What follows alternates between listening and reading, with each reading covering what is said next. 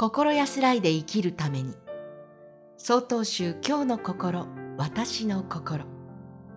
今日のお話は島根県法隆寺住職和田鉄章さんの陰徳を積むです。イチョウの葉が一斉に舞い落ちる頃私が住職を務めているお寺で一週間の座禅会を開きました。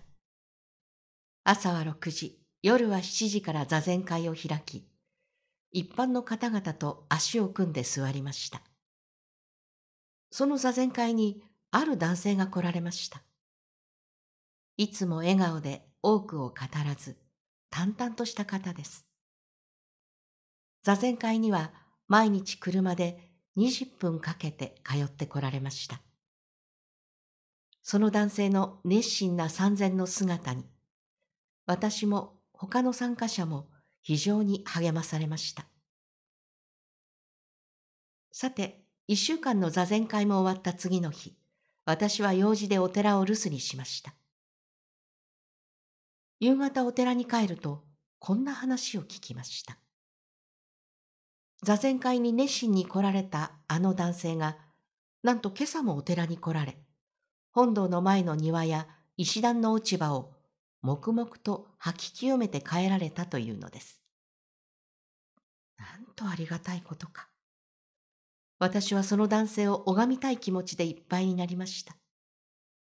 誰が見ていようが、いまいが、人の評価を求めず、結果を求めず、ただ淡々と行ずることを陰徳と言います。禅では他者の評価に惑わされず、正しい道を求め、地道にまっすぐ陰徳を積む生き方が大切にされています。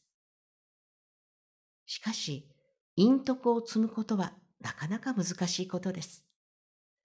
私たちは良い行いをすれば人に知られたい、称賛されたいと思いますし、つい見返りを求めてしまいがちです。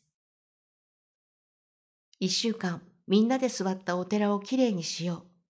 ただその一心で人知れず黙々と掃除をされたその男性の姿は、まさに生きた座禅の姿であり、仏の行いと言えましょう。私は男性に座禅を教えているつもりでしたが、かえってその男性から仏の姿、陰徳の尊さを教わったのでした。島根県法隆寺住職和田鉄章さんの陰徳を積むでした。続いてお知らせです。この番組のご意見、ご感想を郵便番号683-0802鳥取県米子市東福原